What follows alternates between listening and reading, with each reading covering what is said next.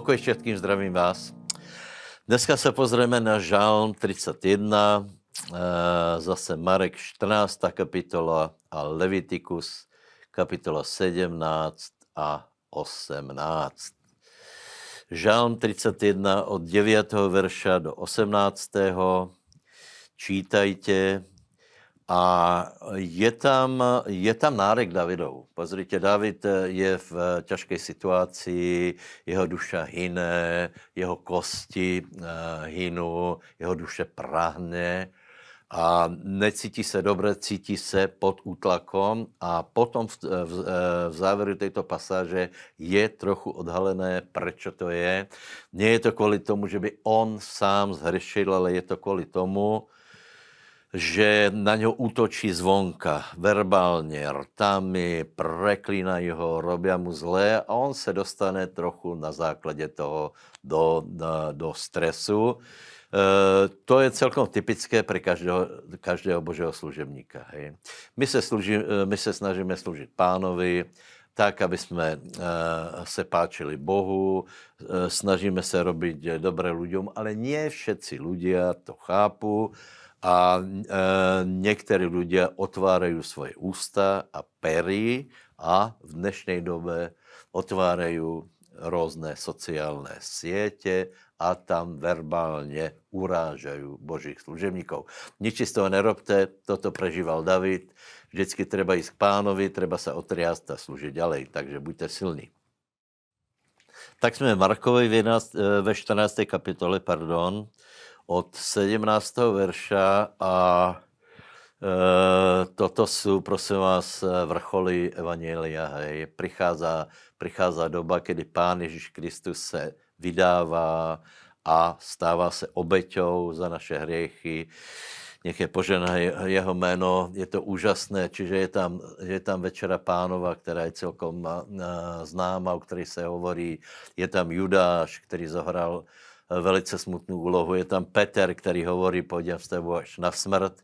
A to, eh, to vykupující dělo začalo v Gecemaně, kedy Pán Ježíš Kristus ví, čeho čaká, ale modlí se velmi, velmi je v strese, je v trápení, hovorí tu slávnou vetu potom, uh, oče, ak by mohl ten kalich být odo mě odňatý, nech je odňatý, ale ak nie, nech nie moja vola, ale tvoje, nech se stane.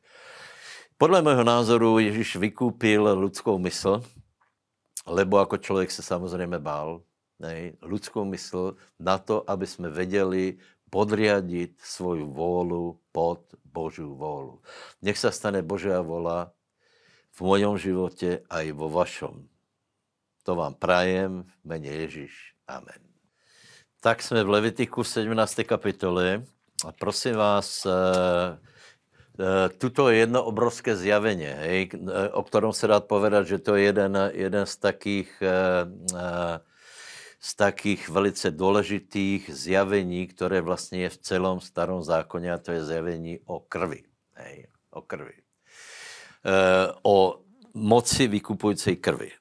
Samozřejmě tuto líniu vidíme v starém zákoně od eh, Raja, od Abela a podobně, ale eh, eh, tu je to úplně jasně pomenované, lebo duša těla je v krvi a já jsem vám ji dal na oltár pokrytňou hřech na vašich dušách, lebo právě krv pokrývá hřech na duši. Hej. V Židom 9.22 tam je, že že všetko, nebo skoro všetko sa posvěcuje krvou. Takže, takže prosím vás, krv je obrovské tajemstvo. Hej? A toto Boh dal na to, na záchranu, na pokrytí hriechu. Hej? E, z toho vyplývá, že krv, krvi se nemala. Hej? A hlavně toto je predobraz krvi Pána Ježíše Krista, lebo v krvi, eh, v krvi zvěrat a v lidské krvi je nějaký život. Hej. Je tam život eh, biologický. Ale v krvi Pana Ježíše Krista je život večný. To, to je obrovské tajemstvo.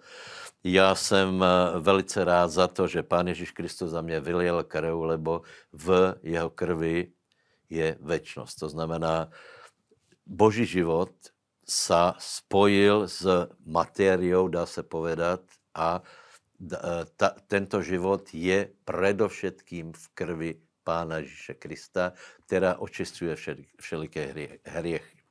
V kapitole 18 potom jsou velké hriechy. Já bych každému odporučil, aby si, to, aby si to prečítal, lebo jsou tam hriechy, které Boh považuje za velice zlé, vážné a popri to v dnešní době ľudia, ktorí se hovorí veriaci a kresťania, tieto hriechy páchajú a nielen páchajú, ale ešte to aj obhajujú. Takže čítajme pravdu Božího slova.